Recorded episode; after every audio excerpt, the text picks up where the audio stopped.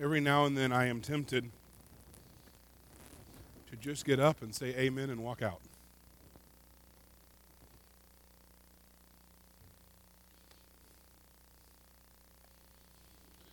But they're not ready next door for you to come get barbecue yet, so I won't do that.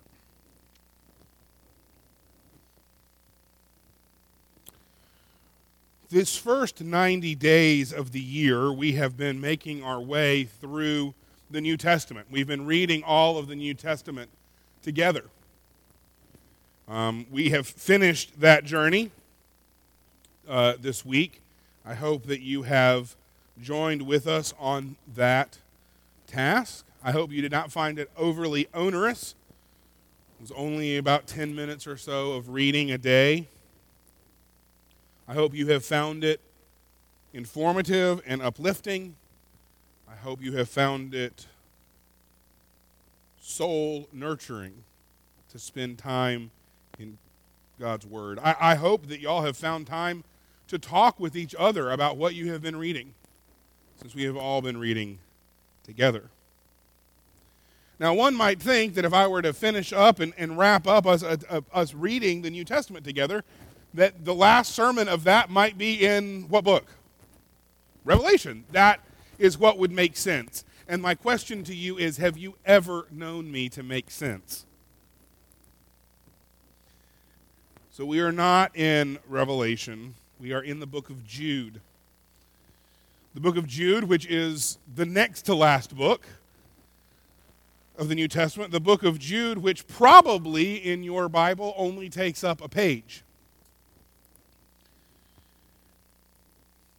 The book of Jude, in which there are not even any chapter designations, only verse designations. Jude is an interesting book. It is written in the early days of the church. It falls into these writings, several of which we have in the New Testament, in which error and heresy and false teachings are starting to come into the church. And so leaders and apostles in the church begin writing against that, and that is what the book of Jude is. I actually contemplated reading the entirety of the book of Jude together today, um, as it is only 25 verses, but, but we won't do that. We're going to read the first four, and then we're going to jump ahead and read the last five. So we're going to read 1 through 4 and then verses 20 through 25. Will you stand with me as we read God's word together? Jude a servant of Jesus Christ and a brother of James, to those who are called, loved by God the Father, and kept for Christ Jesus. May mercy, peace, and love be multiplied to you. Dear friends, although I was eager to write you about the salvation we share, I found it necessary to write appealing to you to contend for the faith that was delivered to the saints once for all.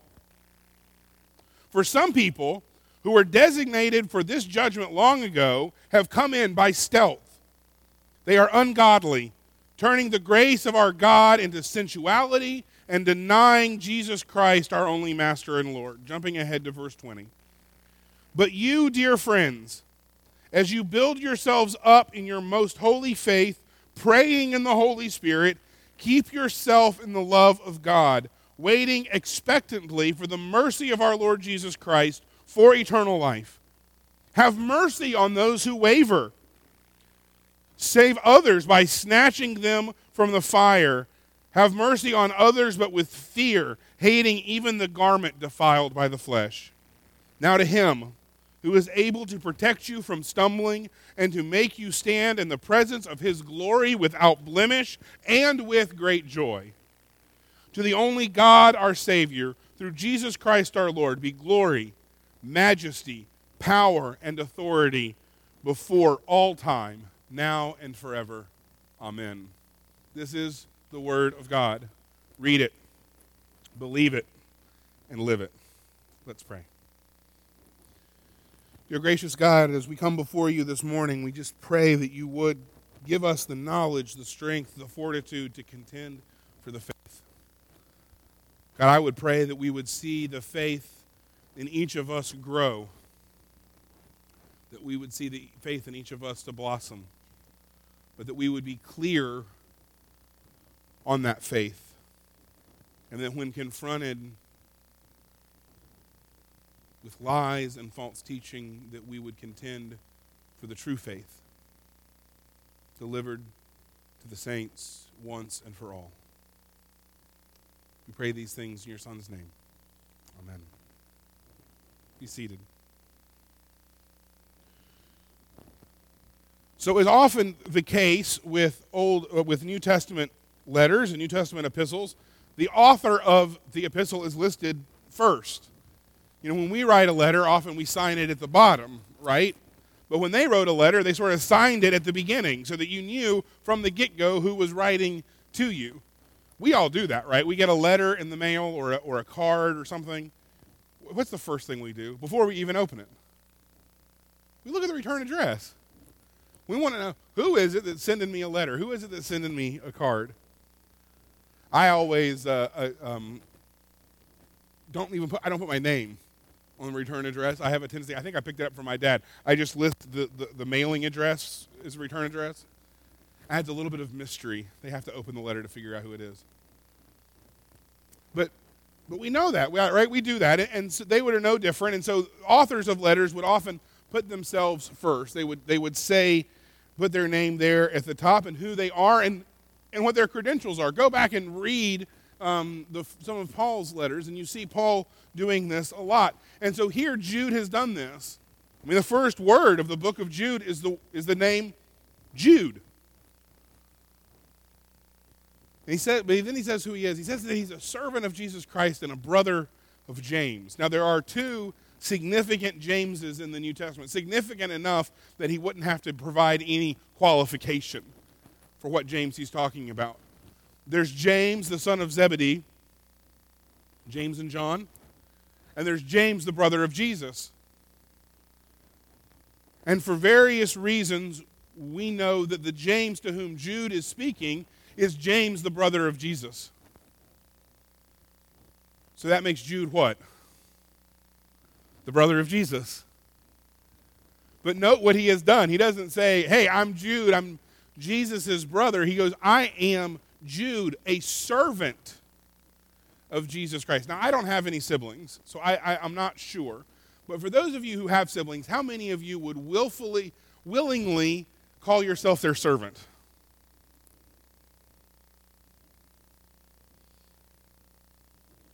But he's reminding them who he is, that he is a servant of Jesus.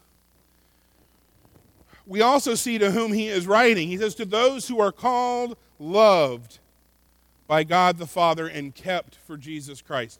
There is the possibility that Jude is writing this to a specific church. As you read through the book of Jude, it's pretty clear that he's talking about very certain sorts of issues and so it would make sense that he's writing to a specific congregation, but he does not address it that way. You know, and when Paul, in the beginning of Romans, he says, I'm Paul and I'm writing to the church in Rome. Or the same thing in, you know, Corinthians or Galatians. But Jude doesn't do that. Jude just says that this is to all of those who are called, loved by God, and kept for Jesus Christ. That's quite a list, isn't it? Called, loved by God, and kept for Jesus Christ. This is a this is a sequence. It's easy for us to sort of miss that this is a sequence. These people are all three of these things. They are called, they're loved by God, and they're kept for Jesus Christ. So this is to whom Paul is writing. So that's the who. And then Paul and then Jude, excuse me, Jude. Jude is writing. And then Jude gets to the what? Starting right there in verse 3, he says, he says, you know, I would love to have written to you about something else. I would have loved to have written to you about this thing that we share, this joy that we share together, the joy of our salvation. I would have loved to have written to you about that. But this thing has come up, and now I've got to address it. We're like that sometimes, aren't we? Sometimes we, we just want to come and hear the good stuff. We just want to come in and, and, and, hear how good everything is and how much God loves us and how much Jesus loves us and, and the joy of our salvation and, and, and go out and, and, and be filled up and go out happier than we came in, right? And we understand that. It, life is hard. Life is tough. I, I don't know what all of y'all have dealt with this week. But there's a strong possibility that, that you have dealt with hard stuff. There's a possibility that you have dealt with, with difficulties in your life, and you come in this morning and all you want to hear is the good stuff.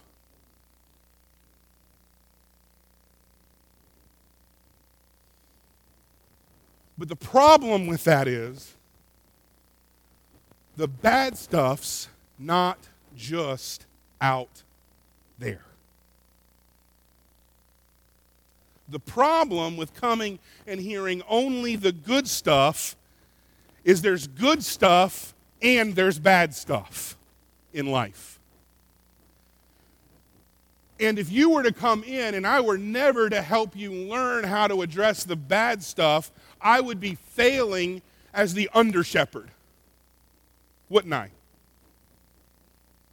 Because we can pray for God to lead us into beautiful pastures and beside still waters. But the truth of the matter is, most of the time, we're on broken, barren grazing land. And we need to know how to navigate it and how to get through it.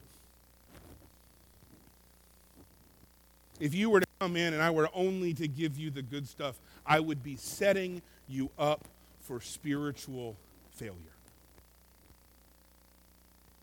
I would be setting you up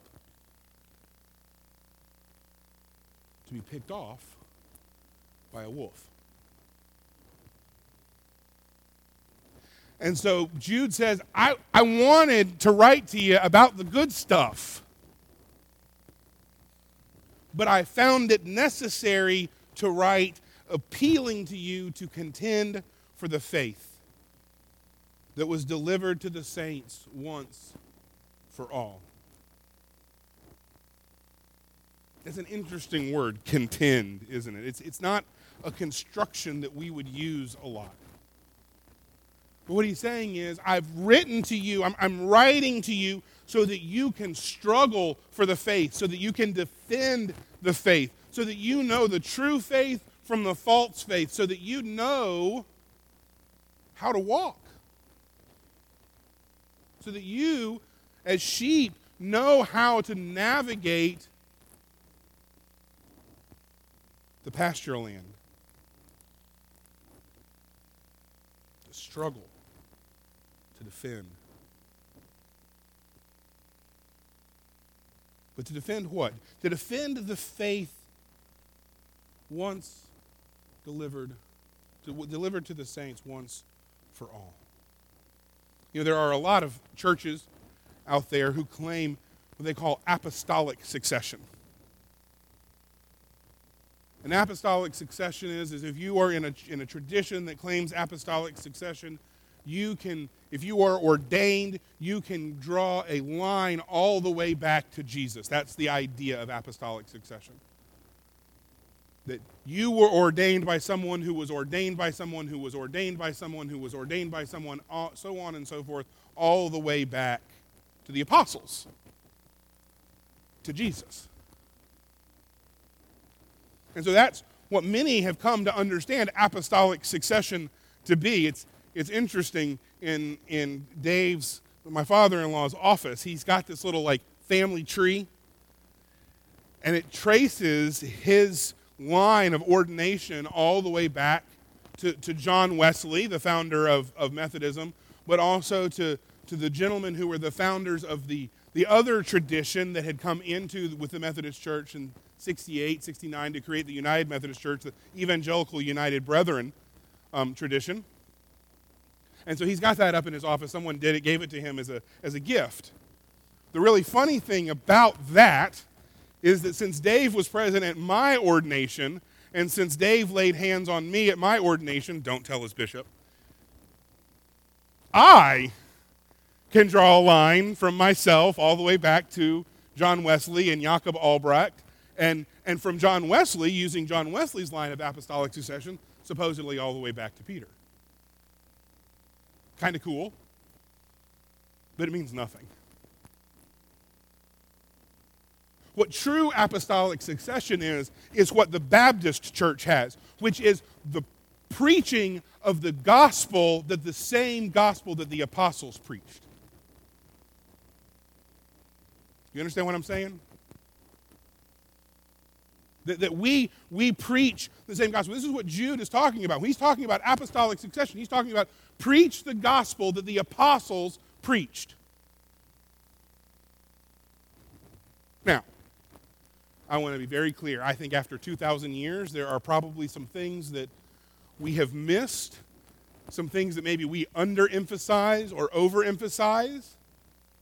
But I would hope that if any of the first generation of the church were to enter this congregation, they would hear a proclamation of the gospel that was at least familiar enough to them that they would know what it was. Assuming, of course, they spoke 21st century English and not just first century Aramaic.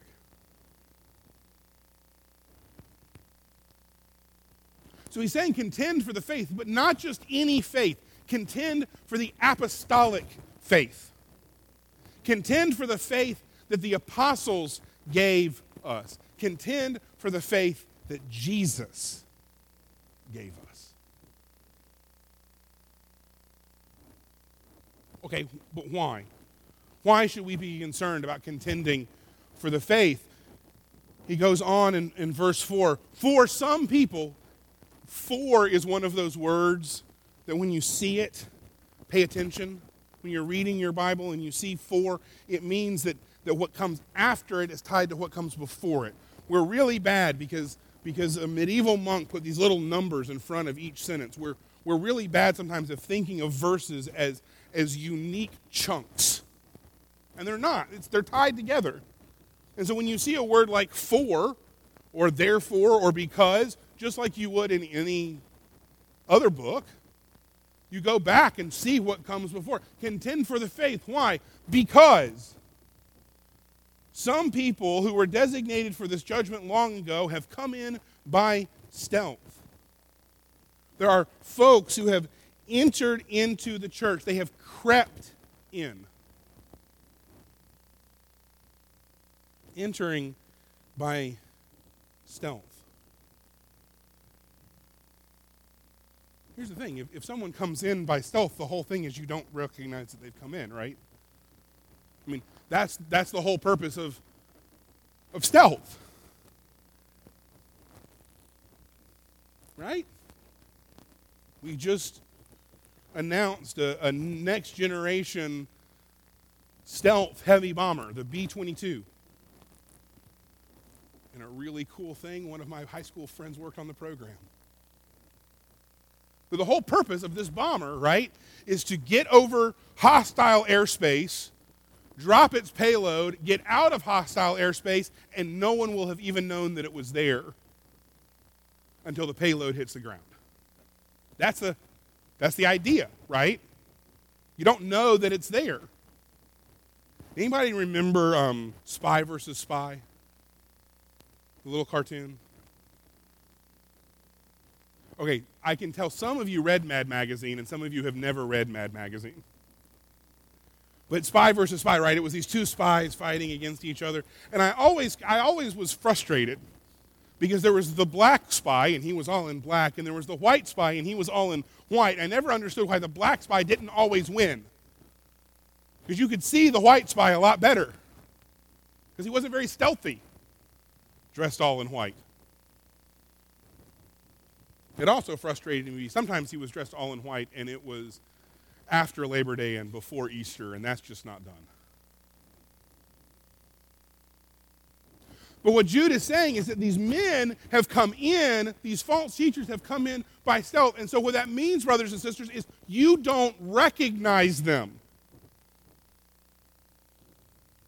We talk about this sometimes when we talk about the devil And when we talk about demons, we've got this thing from popular culture that when the devil shows up, we're going to know what he looks like. He's, he's going to be red and have a tail and cloven hooves and horns. And Scripture tells us that he's beautiful. So those beautiful people in your life are much more like the devil and his demons than the ugly people in your life, which is a great relief for me.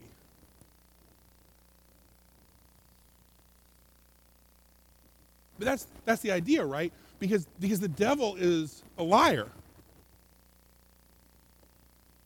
His whole, his whole shtick is, is based on misleading you. Is it really true that God said? That's the first thing the devil ever says in Scripture. And so these false teachers have come in by stealth. They've crept in under the dark of night and through denial and mocking of the gospel are turning the grace of God into sensuality, are denying Jesus Christ as the only Lord and Master. If we turn over real quick to 2 Peter.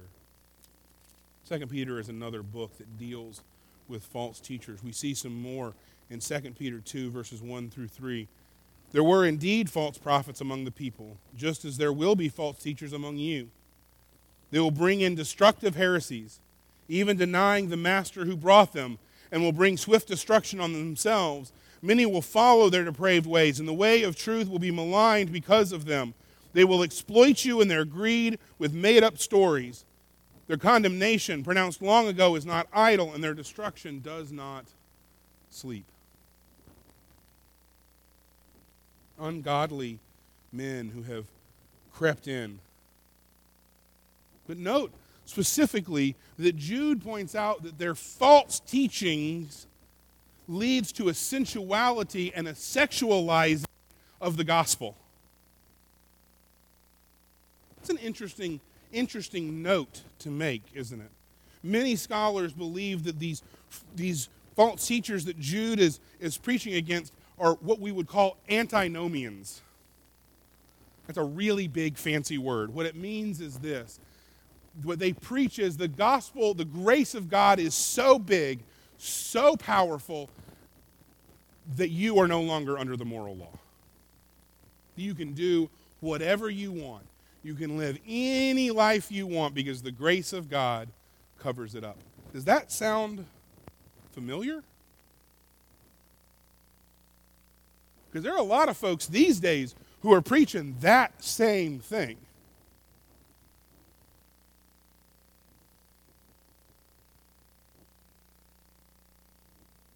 If we were to jump to verse 11 real quick, I know we didn't read verse 11, but in verse 11, we have this, this three part description of these false teachers.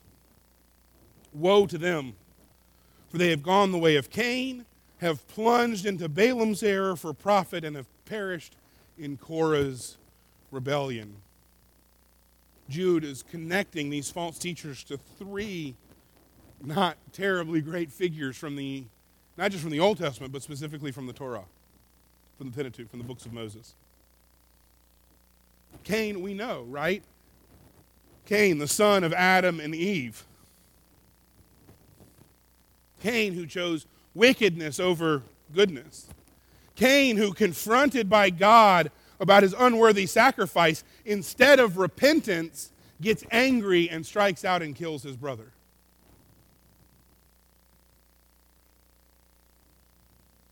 Cain, who instead of repentance, when confronted by God, gets angry and strikes out and kills his brother. How dare you tell me I must worship God this way? How dare you tell me that I need to seek repentance? And so I shall arrive armed and shoot you.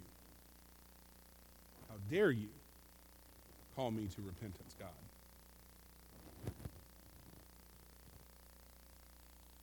They're plunged into Balaam's error. If you remember the story of Balaam, You probably remember his talking donkey. I'll use the non King James Version.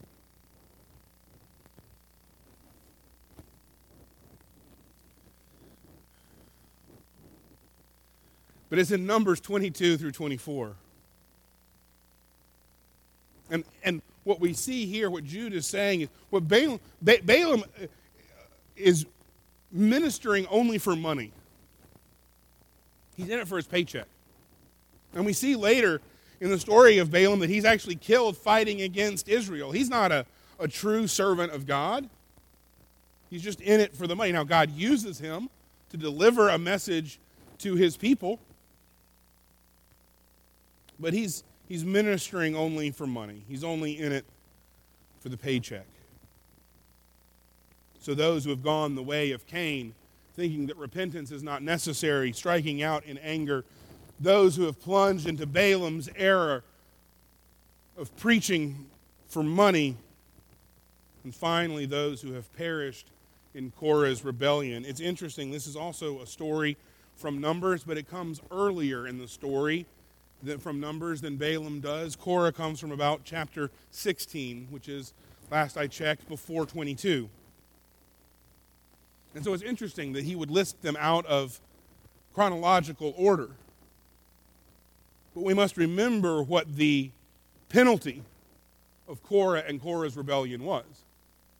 It was to be literally swallowed up by the earth. The punishment visited on Korah and his followers are significantly worse than the punishment visited upon Cain and Balaam. Korah's sin was rebellion against God's appointed leaders, against Moses and Aaron. Korah's rebellion was that it was rebellion against God. So we see these ungodly men who have crept into the church. They, they, they, they carry an attitude of, of how dare you tell me how to worship? How dare you call me to repentance? They carry with them an attitude of, of preaching for pay only. They bring with them an, an attitude of rebellion against God and against God's ways.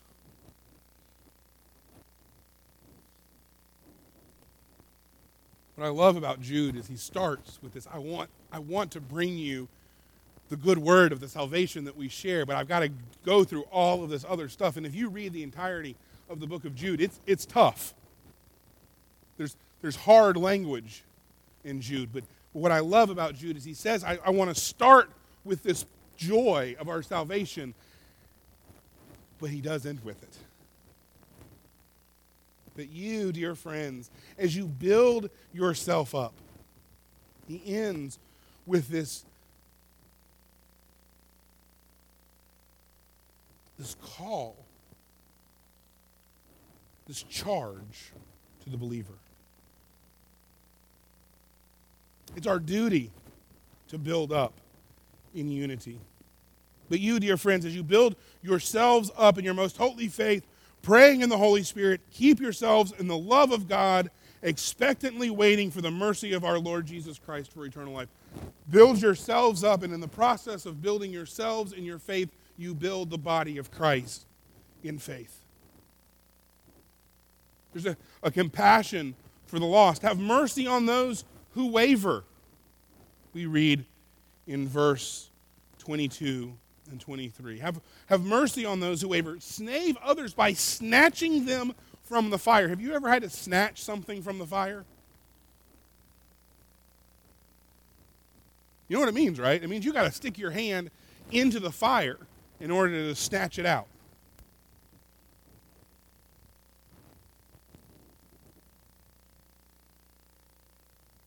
It's one of these instinctual things that you do.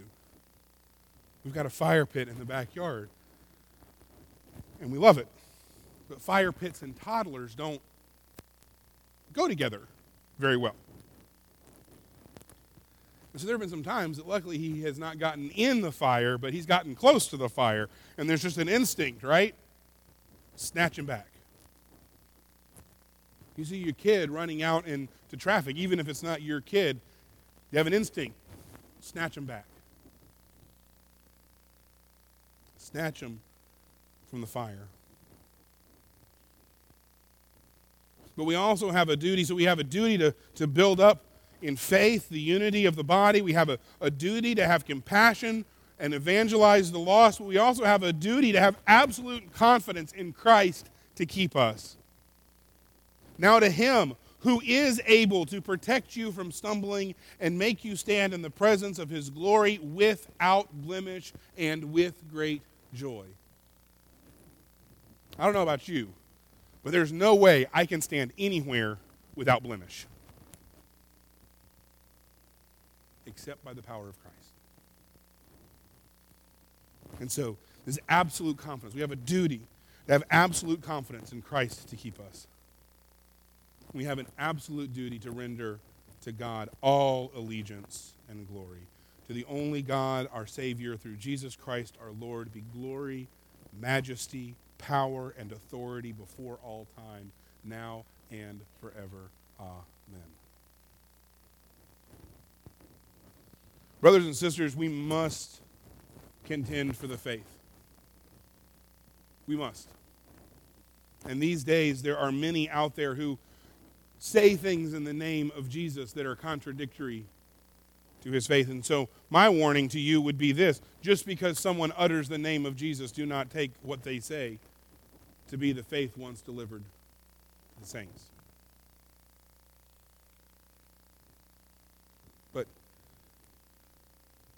In our contention for the faith, let us not be contentious with each other. In our contending for the faith, let us not be more narrow than we need to be. Same way, may we not be so wide that everything is permissible.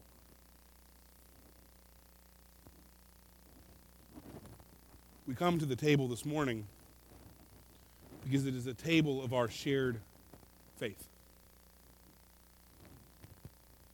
This is a, a meal.